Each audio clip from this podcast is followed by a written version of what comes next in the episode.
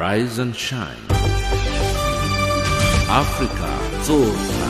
Afrika amka na ungae. Good morning and a very warm welcome to Africa Rise and Shine. This is Channel Africa, the voice of the African Renaissance, and we're coming to you live from Johannesburg in South Africa. We are on the frequency 7230 kHz on the 41 meter band to Southern Africa and on 15255 kHz on the 19 meter band to Far West Africa, as well as DSTV's audio bouquet channel 802. I'm Lulu Gabu in studio with Anne Musa, Tabisola Hoko, and Figilele Wati. In our sto- top stories on Africa Rise and Shine at the Sawa, South, African, par- South Africa's parties begin final push to woo voters ahead of municipal election. Concerns over the detention of children in conflict affected areas.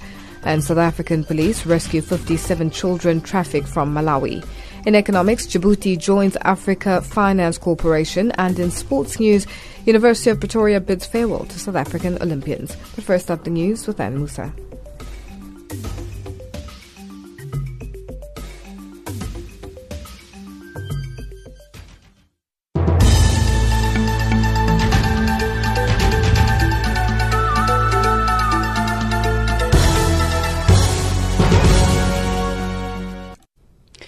A very good morning to you. Um, I'm Anne Musam. Police have arrested the leader of Zimbabwe's war veterans after they accused President Robert Mugabe of dictatorial behavior. Douglas Mahiya, spokesperson for the War Veterans Association, was arrested on Wednesday in Harare.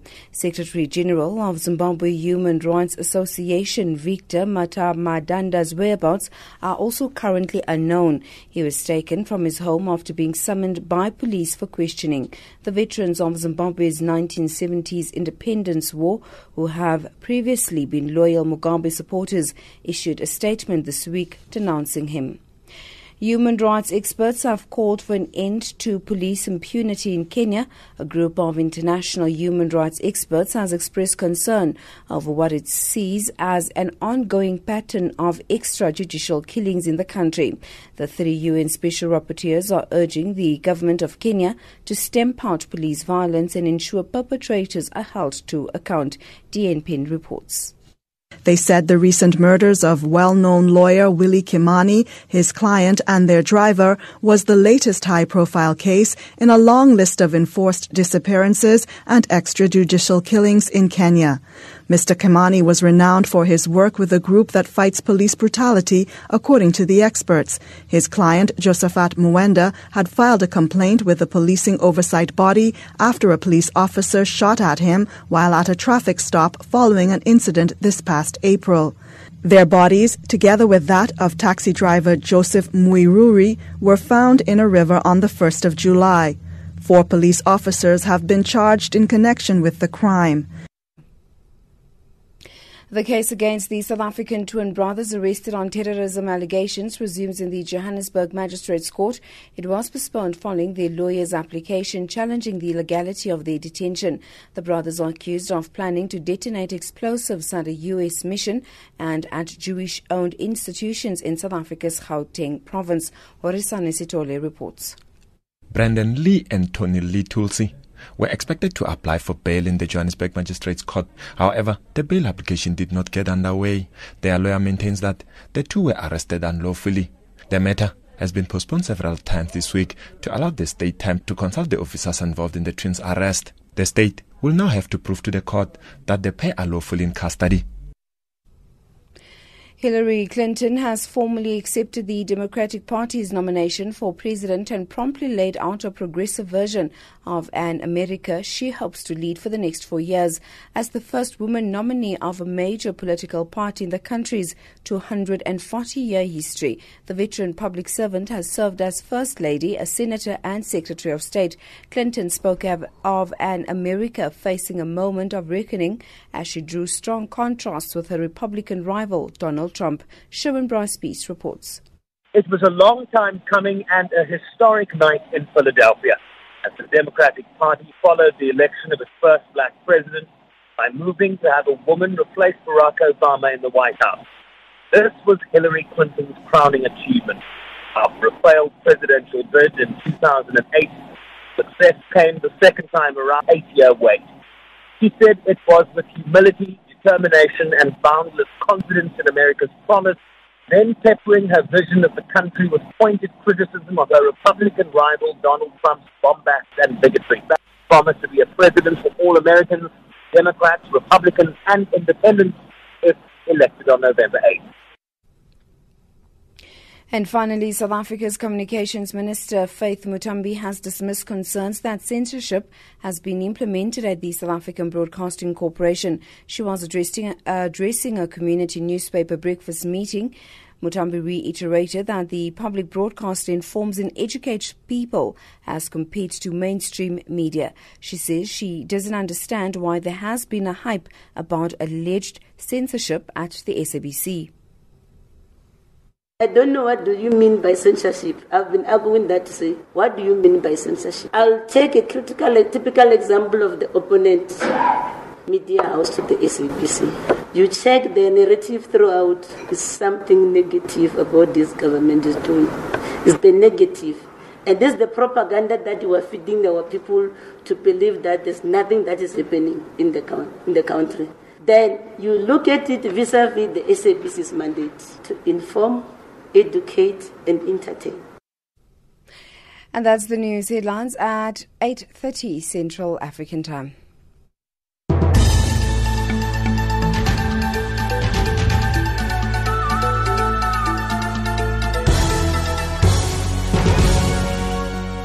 Africa, rise and shine. Africa, zorka. Africa, amka na ungae.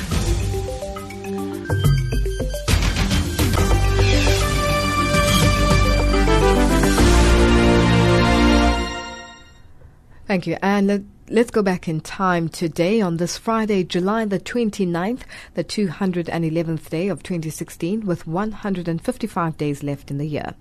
In 1986, South Africa's President P.W. Botha rejects British Foreign Secretary's plea for unconditional release of African National Congress leader Nelson Mandela. That was today in history in the year 1986.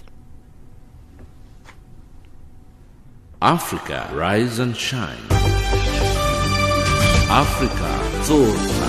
Afrika amka na ungae.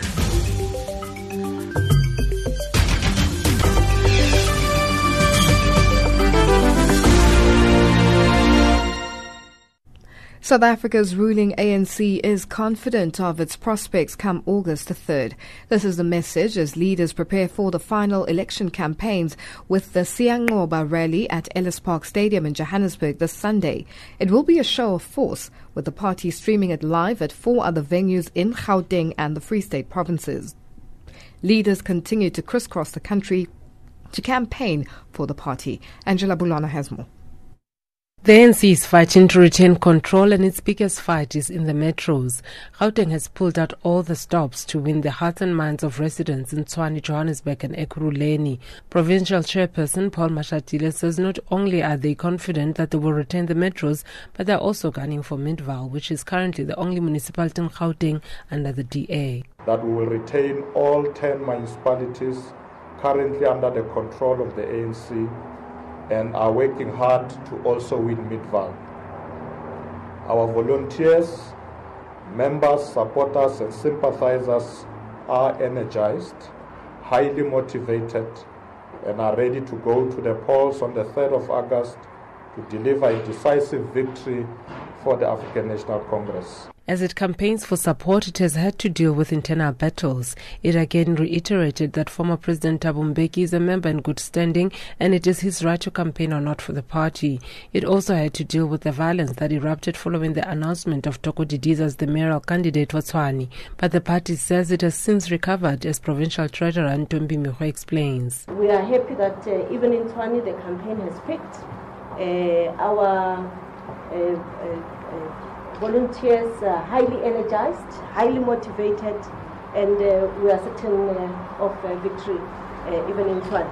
We have been uh, following up a number of surveys, including the Ipsos, which is was on public media, We have also been doing our own analysis. More national leaders continue to flock into Nelson Mandela Bay as it tries to keep control of the municipality as the DA pushes to wrest control.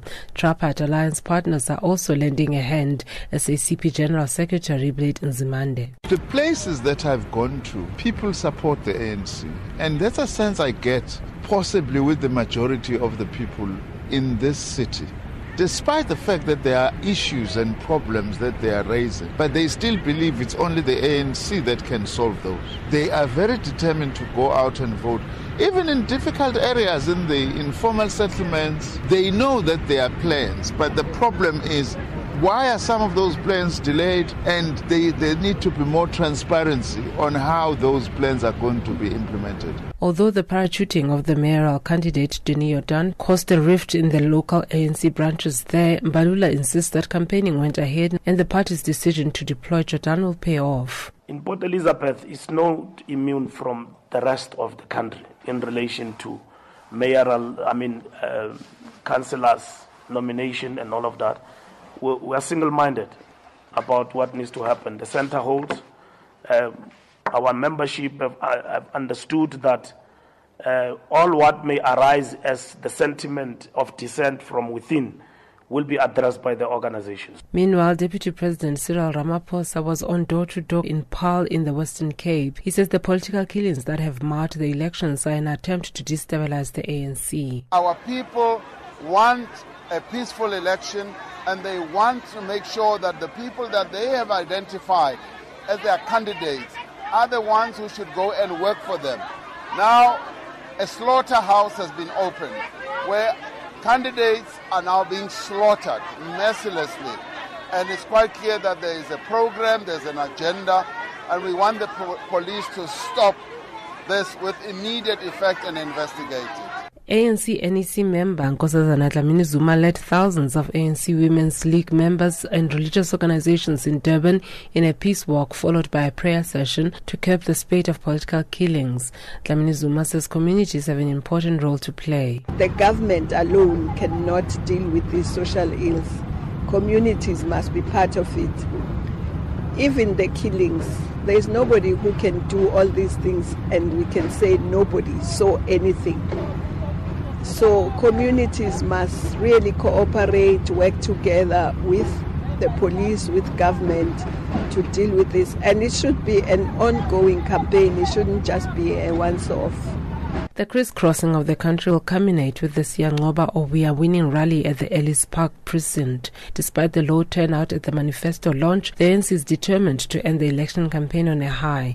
It's not giving numbers of how many people it expects to attend the rally, but it says it will fill the precinct and four other venues in Gauteng and Free State. Mbalula says Siyanqoba will be a show of force. We are having Siyanqoba rally that will take place here at the Ellis Park Stadium, and then we'll use the other stadium as an overflow should the numbers actually become out of hand because the ANC is a people's movement and there's not been any turning back uh, with regard to that. So we're, we're expecting many, many, many people to come to our Siyanqoba rally, which is our victory countdown. The ANC has dismissed polls showing it losing support, saying its own internal polls show them maintaining power.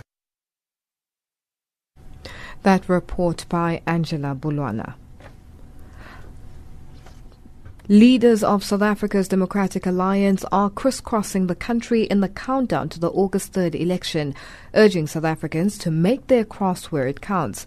Its leader Mmusi Maimane again visited the hotly contested Nelson Mandela Bay Metropolitan Municipality after a major blitz there last weekend, while Western Cape Province Premier Helen Zille campaigned in Tzaneen in the Limpopo province.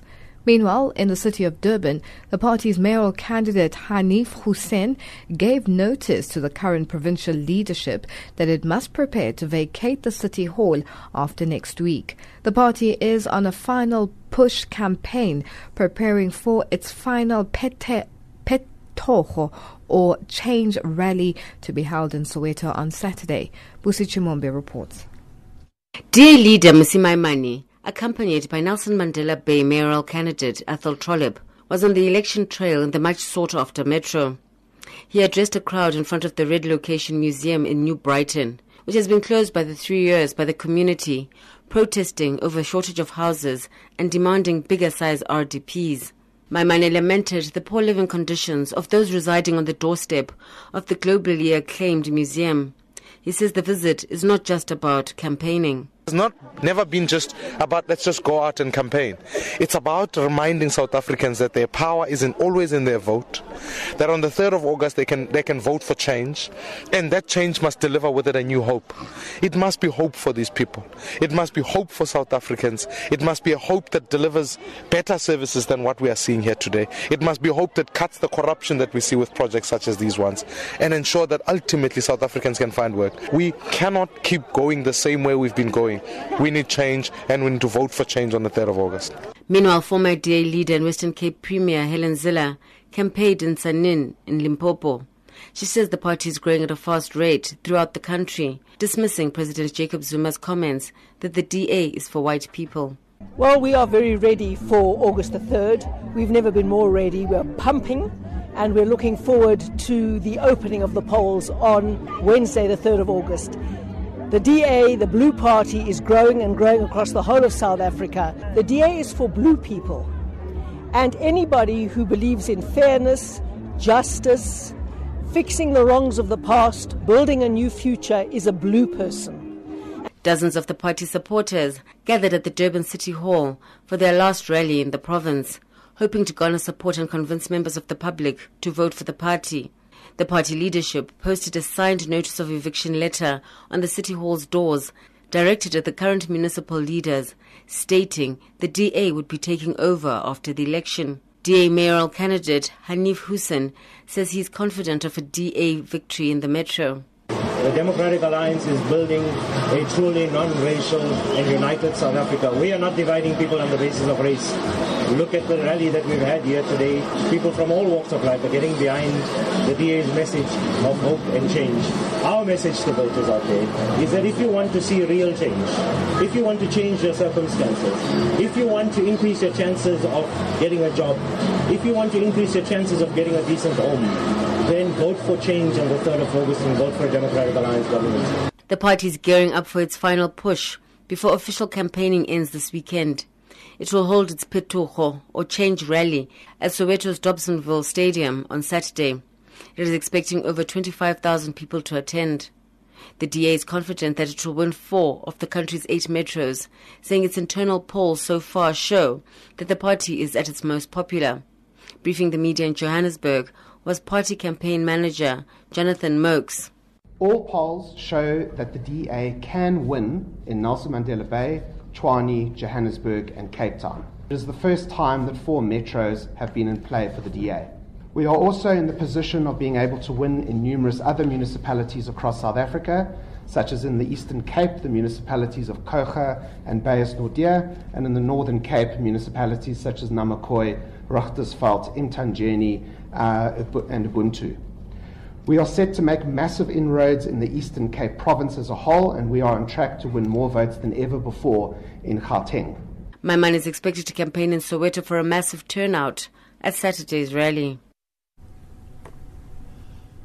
It's 8.18 Central African time and you're listening to Africa Rise and Shine. We're coming to you live from Johannesburg in South Africa. Now let's go back in time to today in 1966, Major General Johnson Thomas Umunnakwe Aguiyi Ironsi, head of the Nigerian National Military Government, is ousted when his own troops mutiny.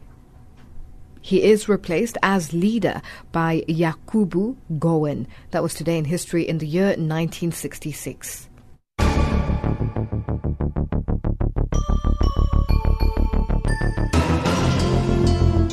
We have great news for you. Channel Africa has gone mobile.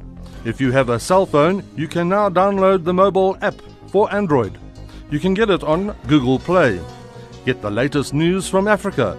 Get the Channel Africa app. Channel Africa, the voice of the African Renaissance.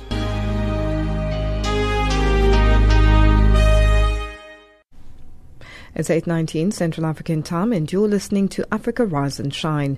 We're coming to you live from Johannesburg in South Africa. Now, South Africa's National Freedom Party has vowed to continue to fight its disqualification from the August 3rd local government election. This morning, the Electoral Court will hear a new application from the party after the Independent Electoral Commission disqualified it from taking part in the upcoming election. The party argues that it was sabotaged from within its ranks, which led to its candidates not registering by the deadline. To discuss this further, we are now joined on the line by the party's acting national chairperson, Bheki Gumbi. Good morning, Bheki, and welcome to Africa Rise and Shine. Uh, good morning to you and your listeners. Now, what new evidence is the party bringing to the Electoral Court, and what do you want the court to do? We want the court to reverse the decision of the IEC to include us to the ballot of the 20 of the 3rd August 2016 local government. Uh, about the new evidence is going to be presented in court for now. I don't think it is appropriate for me to share it with the media. Now, Bheki, this new evidence that you speak of, will it be good enough to change the decision by the IEC? And then, in terms of that, as uh, the reports say that uh, this was more of an internal issue of uh, sabotage, the IEC, how did they get involved in such a situation? You see, actually, what happened, it was for the first time to, for the IEC to introduce electronic submission. If it was not that the party was going to uh, uh, uh, witness or identify the, the, the, this problem before it. This thing was just happening between a person appointed by the party and the IEC.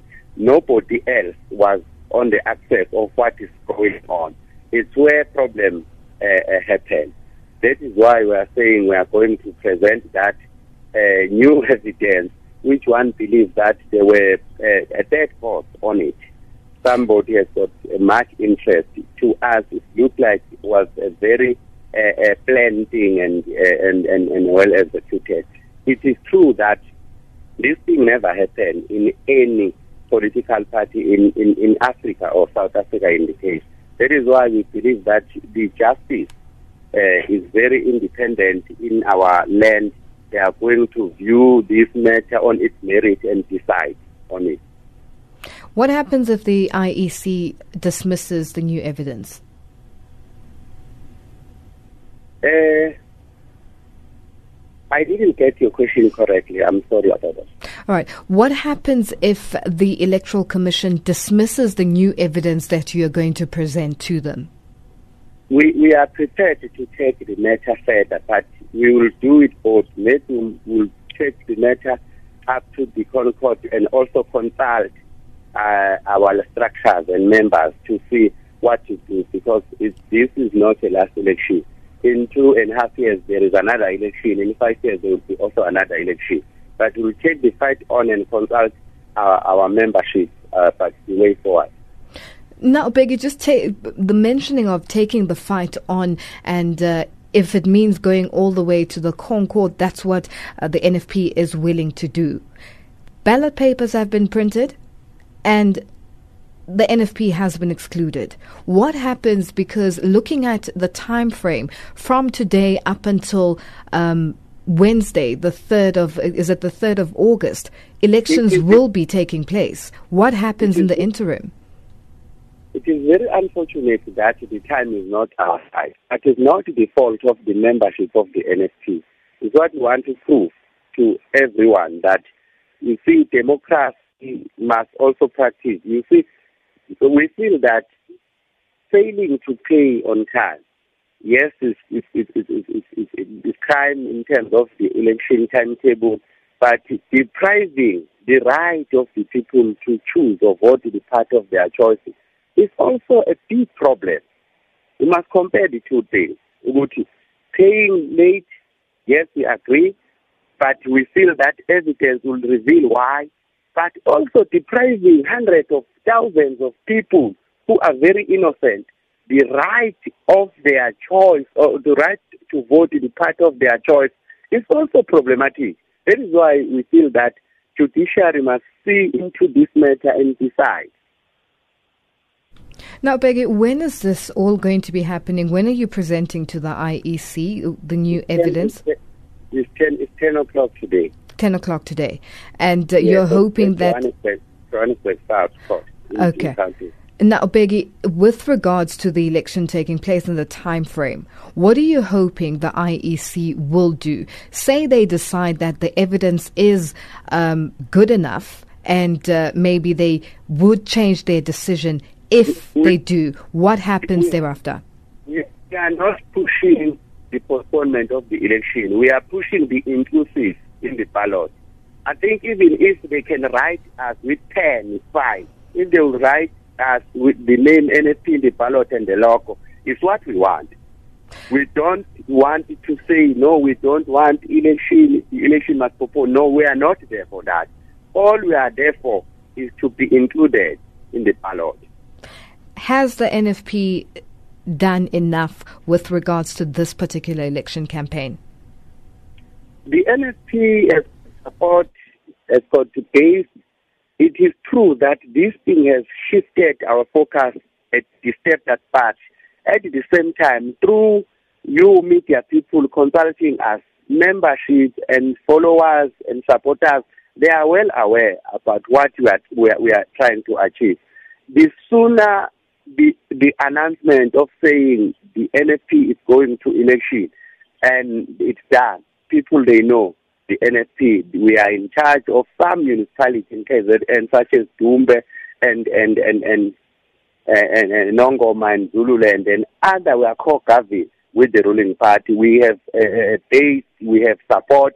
Although maybe it might affect the result, but we will be counted with the top uh, uh, political party that has done well in this election. Once they announce that they are they are accepting us to be part, we are sure of that. Bheki, we look forward to hearing from you with regards to um, your presentation to the IEC of new evidence, and uh, that might, uh, you know, get you added onto the ballot, which the elections are taking place on the 3rd of August. And I'm sure you'll give an update to our shows as the day progresses. Thank you so much for joining us. Thank you. That was the National Freedom Party acting national chairperson, Bheki Gumbi, joining us on the line.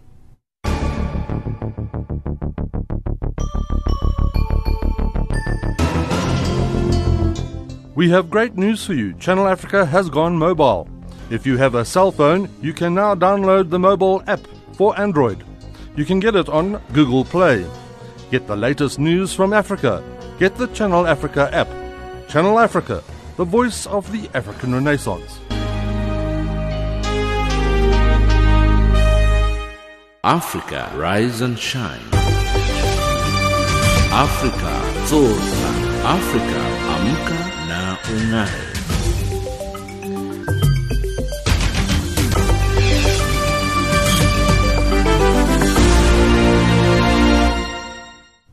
Let's go back in time to today in 1990. The South African Communist Party, the SACP, which had been unbanned in February 1990, was formally relaunched as a legal organization at a mass rally in Soweto, which was attended by approximately 45,000 people. That, was, that is today in history in the year 1990.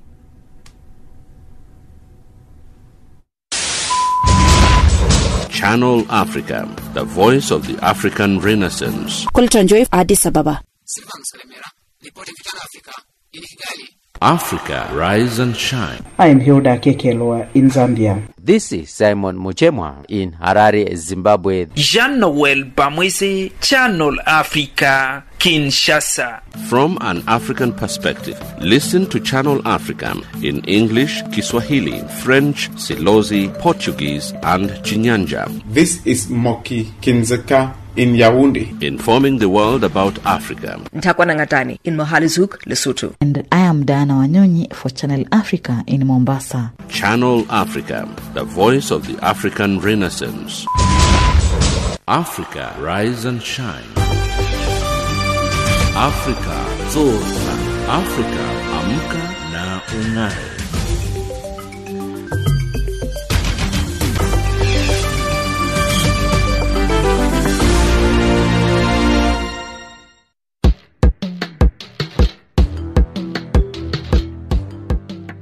Good news for listeners in America. You can now listen to Channel Africa by phoning 605 47 1711. So, if you're a Channel Africa listener in America, simply dial 605 47 1711. Channel Africa, the voice of the African Renaissance.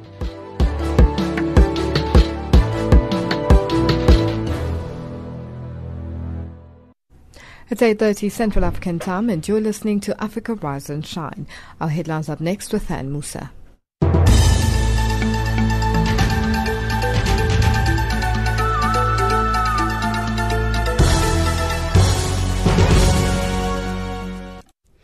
A very good morning to you. In the headlines, police have arrested the leader of Zimbabwe's war veterans after they accused President Robert Mugabe of dictatorial behavior. Japan is to spend 120 million US dollars to strengthen counter-terrorism efforts in Africa. And the case against South African twin brothers arrested on terrorism allegations resumes in the Johannesburg Magistrates Court. Those are the stories making headlines.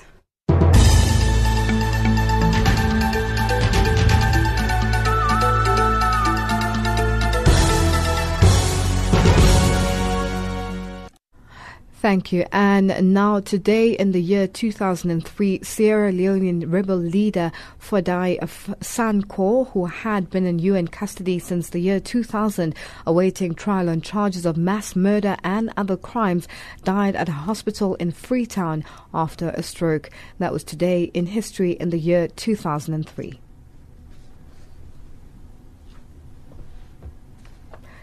According to an international human rights watchdog report, thousands of children in conflict affected areas have been detained for vague reasons. In countries including Afghanistan, Iraq, Israel, Nigeria, Somalia, and Syria, Hundreds of children may be detained at any given time for alleged conflict related offences. Human Rights Watch says many of these children are detained on the basis of groundless suspicion, flimsy evidence, or broad security sweeps. For more on this, Kgosigo Dingake spoke to Bill van Esveld, senior researcher at Human Rights Watch. This report is based on a lot of Human Rights Watch's own work over many years in many different countries where we have not focused exclusively on the issue of children being detained and abused because of allegations that they were participating in terrorism or national security crimes, but where that was a feature of the work that we, we found research on ourselves. Some of it is also supported by United Nations reporting, which in some cases is very extensive. One of the cases we looked at in detail was Afghanistan where United Nations staff uh, did randomized interviews with many hundreds of prisoners. And on that basis, they found that 35% of adults in Afghan prisons had been credibly subjected to torture, and 42% of children in those same facilities had credibly been subjected to torture. So it's based on a lot of firsthand as well as supporting research. Now, how old are these children uh, who who are arrested, you know, by these governments or rebels and so on? Some of these children are as young as eight. And in cases where parents may be arrested for allegedly participating in, in, in, national security crimes, the babies could be arrested along with them. There are cases like that of mothers with very young babies where uh, the, the family is arrested. There was one case in Iraq where a child of 10 years old was arrested with his parents, and the security officials interrogated him, forced his head down to the ground underneath a car, and said they were going to run the car over his head unless he confessed to where his parents had stored their weapons. Of course, he, he knew nothing about any such activity. He was 10 years old. His father later died in jail, but he and his siblings were kept in jail for three months. And what are they mostly accused of, these children? And are the charges official? I mean, you know, is there a warrant of arrest? What happens here? Well, that's that's an excellent question because, in fact, one of the problems is that many of these children are never charged with anything. They are thrown in jail, sometimes under indefinite detention, military orders, or other laws that allow them to be held for very long periods without even knowing what the charges are. Now, that's one of the things that we want governments to change. We think that they should immediately end the use of detention without charge for children, as well as taking some other steps. It depends on the country, you know, and the context, what the children are suspected of. In the Congo, we met with children who were suspected or alleged as being members of a, a pro-Rwandan armed group that was fighting with the government forces. In Israel, security forces detained Palestinian children not because they're really suspected of serious terrorism, but for throwing rocks. And there are between five and 700 Palestinian children prosecuted by Israeli military courts every year or taken into that military system every year and they suffer consistent ill treatment in detention and, and come out of the experience quite scared.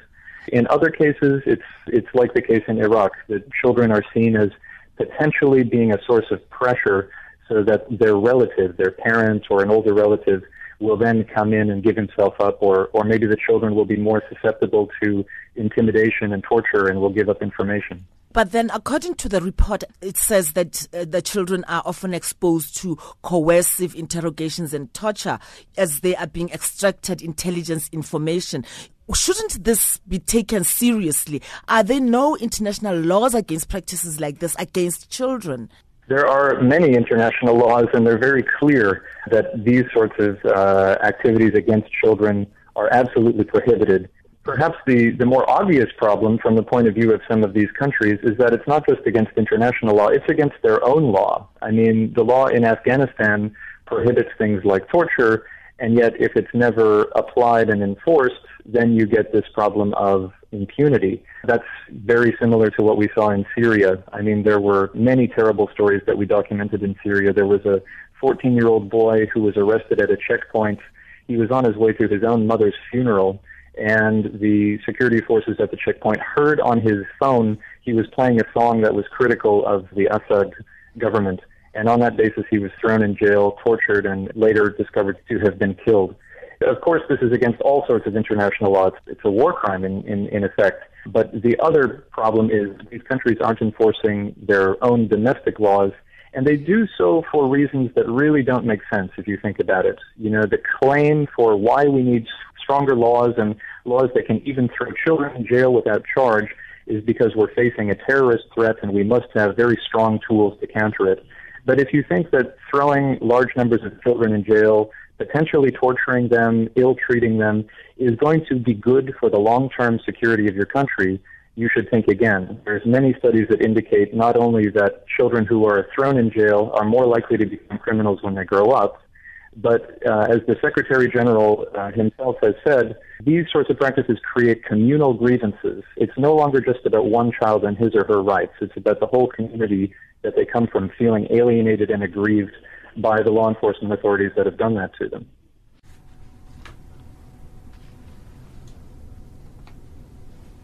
It's 8.38 Central African Time and you're listening to Africa Rise and Shine. We're coming to you live from Johannesburg in South Africa on the frequencies 15255 kilohertz on the 19 meter band to far West Africa and 7230 kilohertz on the 41 meter band to Southern Africa. That was Bill van Esveld, senior researcher at Human Rights Watch, speaking to Kgosigo Dingake. The Malawian government is under pressure to bring back 57 children who were transported to South Africa against their wish.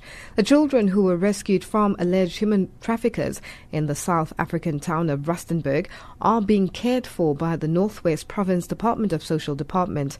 Three Malawian nationals who were transporting the children are in police custody. George Mango reports from Lilongwe. The 57 children, 18 girls and 39 boys survived here on Tuesday this week after South African police in Rustenburg intercepted a truck that was transporting them. The victims are within the range of 11 to 21 years. The children were then taken to a safe place awaiting the repatriation process Malawi is currently handling. Human rights campaigners here in Malawi blame porous laws for this incident. This also comes after a 2014 human rights trafficking report by the U.S. State Department had warned Malawi that the act would continue unless punitive laws were put in place. The report also disclosed that Malawi's borders are used for transiting trafficked victims from the Great Lakes and Horn of Africa regions en route to South Africa. Human rights campaigner Gift Trappings is at pains to explain how the situation is damaging the reputation of Malawi globally. This is an emergency uh, issue, I think, as uh, a country, but as well as a government. I think we really need to uh, walk the talk. Uh, one is by also coming up with the law. I think uh, we know that the government is working on the law, but I think that law need to be effected so that uh, we're able to take the culprits to court uh, to face justice. But also, I think um, our borders are so porous. Uh, we need also coordinated efforts uh, that can be uh, done uh, by the police, but as well with the uh, the immigration department, and also just to orient Malawians, because sometimes also.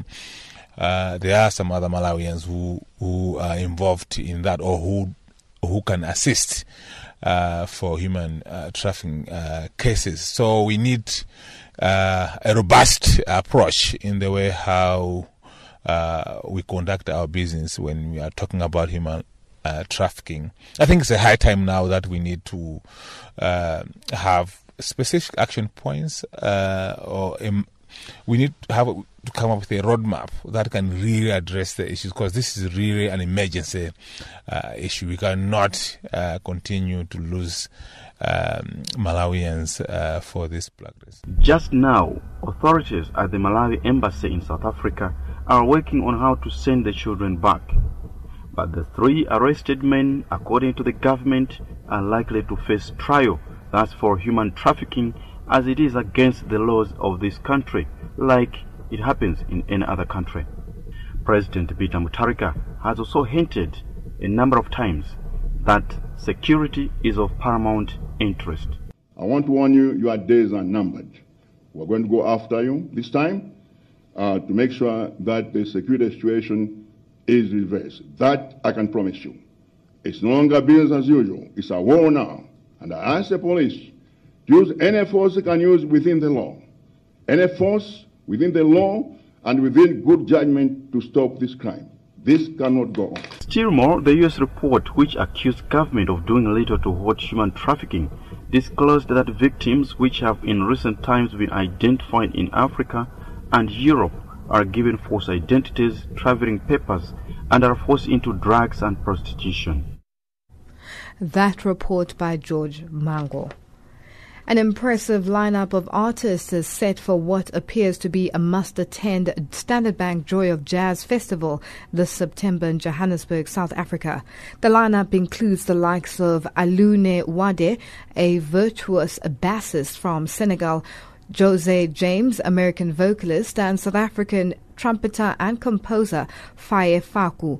The highly anticipated event provides for about 90% jazz and 10% sub-genre of jazz spread over 30 performances on four stages. For more on this event, Channel Africa's Khumuto Mopulane spoke to South African jazz musician Feya Faku.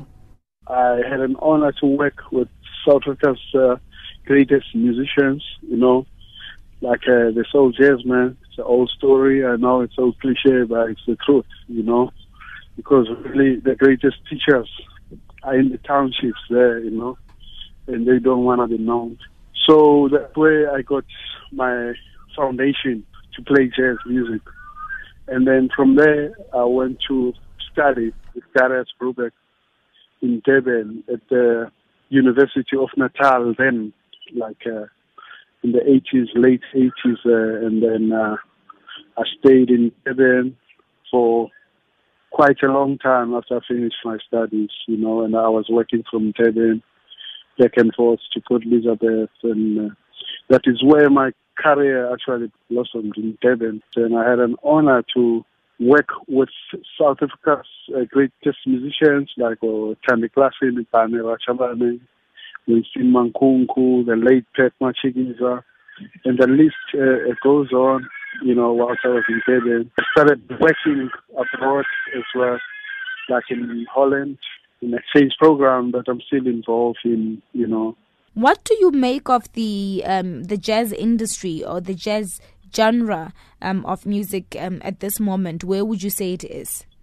I think it's it's it's, it's quite powerful, you know, at the moment because of the institutions, because of the internet, and the people they get YouTube and, and, and they can learn a lot of things, you know you know, and I think it's it's getting to another level. You know, I know somebody who's been engaged with a, a lot of young cats that I play with. You know, they they're doing very well. I think it's getting somewhere. And you will, of course, uh, this year be part of the lineup of the Joy of Jazz um, festival. What does that mean for you and your career? And, and perhaps just, uh, you know, let us know what um, the audience can expect from your performance.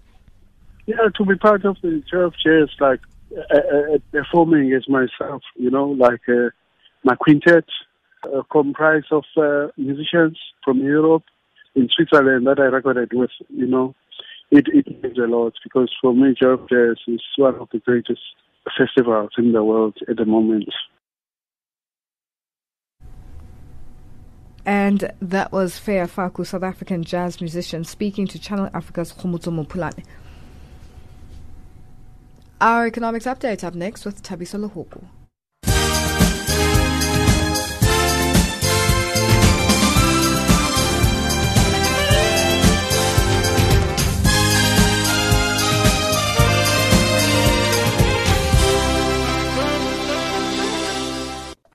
Thanks, Balungile.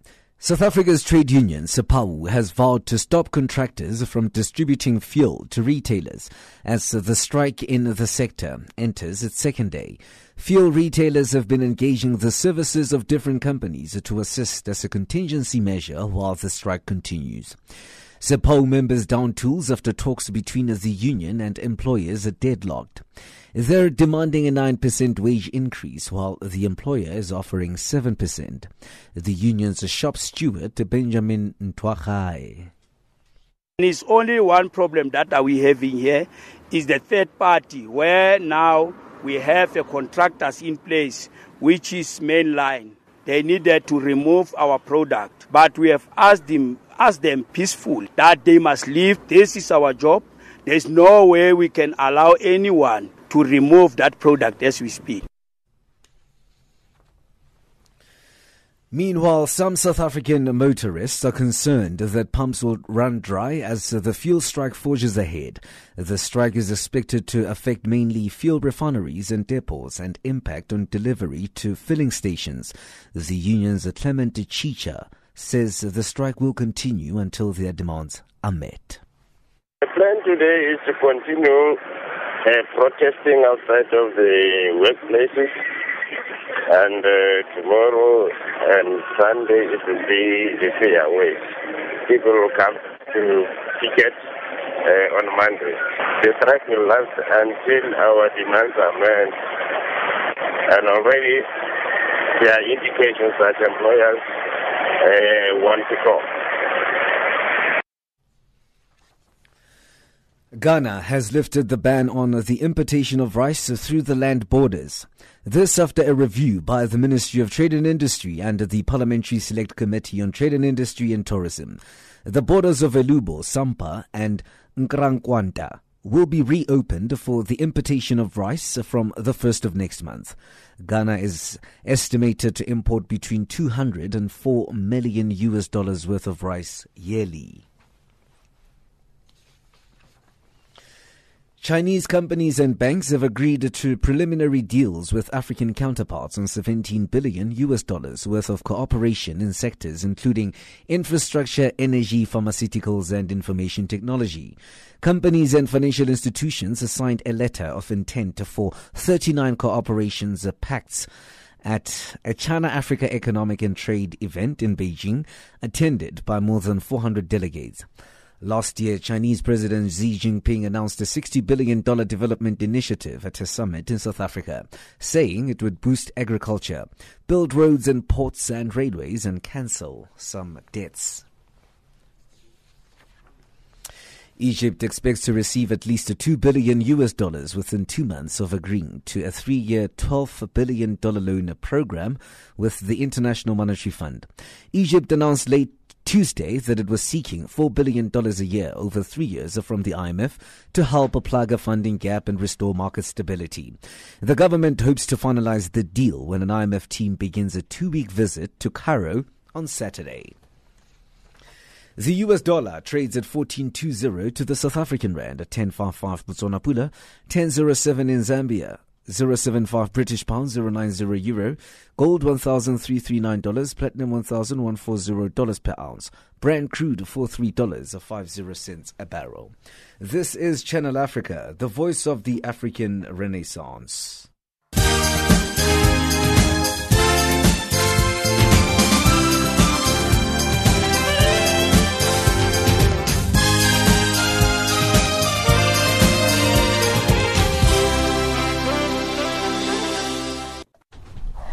Thank you, Tabiso. Our sports update up next with Figile Lingwati.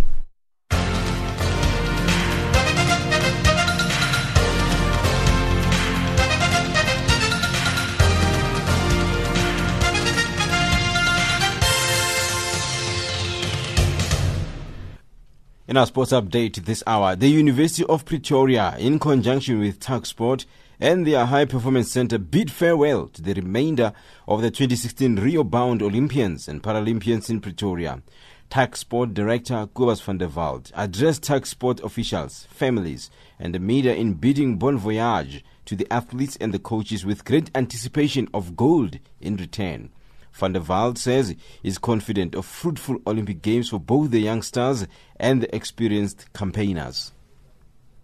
We had a little function today at the University of Pretoria where we said bon voyage to our Olympians going to Rio Olympics. Uh, we wish them well and we are really excited that from the university more than 40 participants and coaches have been included in Team South Africa. The system at the university obviously is conducive to, to helping our athletes to achieve on the highest levels possible. A lot of people work together. It's not only us in the sport department, it is our performance center, it is the academics, the scientists, even the academics contribute in some way or another so that we can smooth the way for our athletes to eventually go and represent South Africa.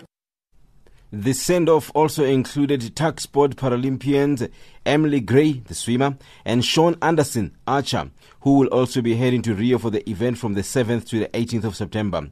Van der Walt says both athletes have experienced hard times in the past couple of years to get to the stages they are on.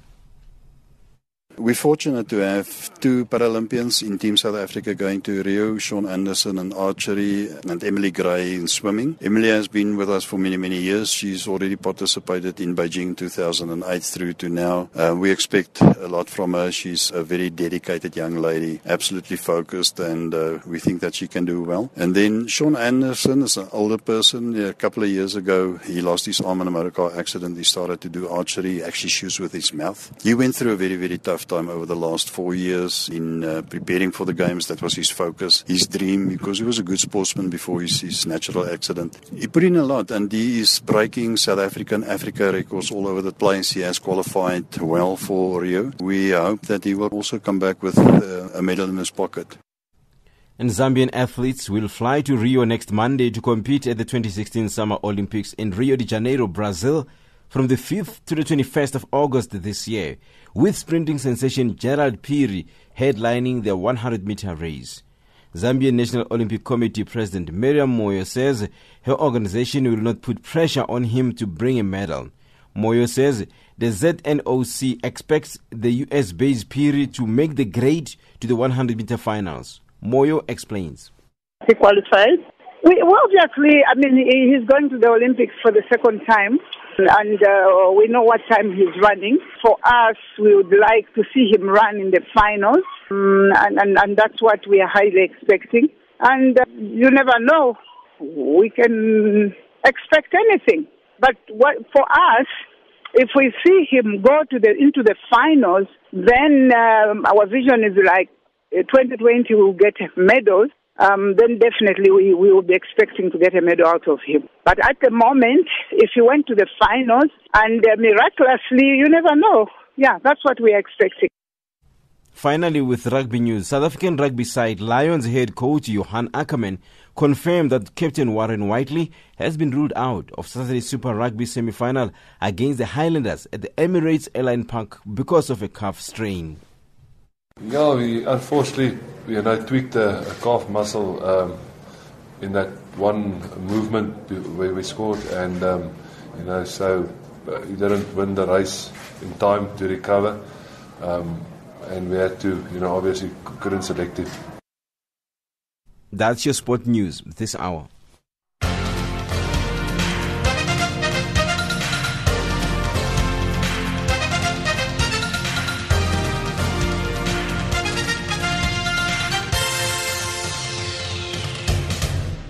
Africa, rise and shine. Africa, zorka. Africa, amka na unai. Recapping our top stories on Africa Rise and Shine at the SAWA, South African parties begin final push to woo voters ahead of municipal election.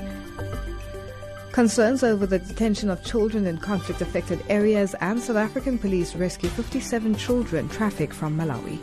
That wraps up Africa Rise and Shine today. For myself, Lulu Gabu, Producers Pumuso Ramagadza and Jane Rabutata, technical producer Sihle Ndovu and the rest of the team, thank you for joining us. For comments about our show, send us an email at info or tweet us at Rise Africa or send an SMS on 277 969 57930. Taking us to the top of the hour for the news on the frequency 9625 kHz on the 31 meter band to Southern Africa is Omanji with a song titled Muruti Shumba.